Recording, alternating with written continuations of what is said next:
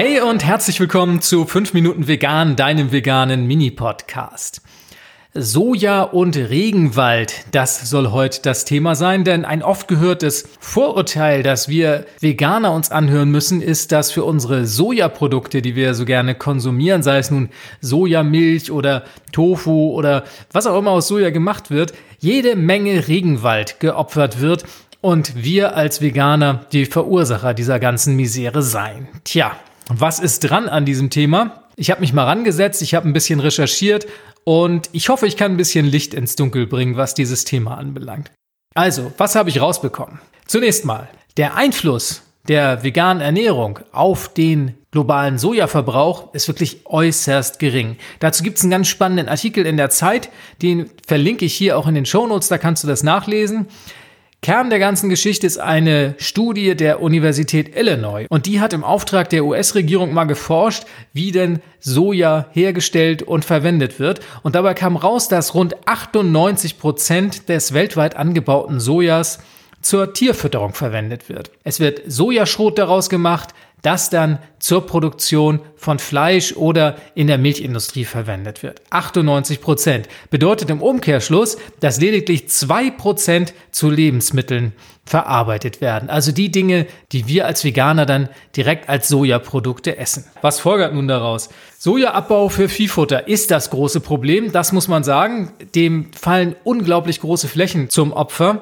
Und ich habe einfach mal ein bisschen gerechnet. Also, man sagt, dass für ein Kilo Fleisch, das produziert werden soll, rund 12 Kilogramm Sojaschrot benötigt werden. Wenn man jetzt davon ausgeht, dass der durchschnittliche Fleischverzehr hier bei uns in Deutschland bei rund 60 Kilogramm pro Jahr liegt, das ist eine Zahl aus 2009, dann sind das 720 Kilogramm Sojaschrot pro Jahr und pro Person, wenn du Fleischesser bist.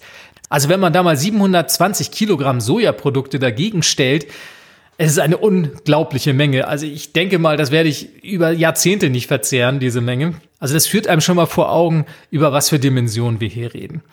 Wenn man jetzt davon ausgeht, dass für ein Kilogramm Fleisch, und auch das ist eine validierte Zahl, ungefähr 56 Quadratmeter Fläche Regenwald erforderlich sind, dann hat jeder Fleischesser 3360 Quadratmeter Regenwald pro Jahr auf seinem Gewissen.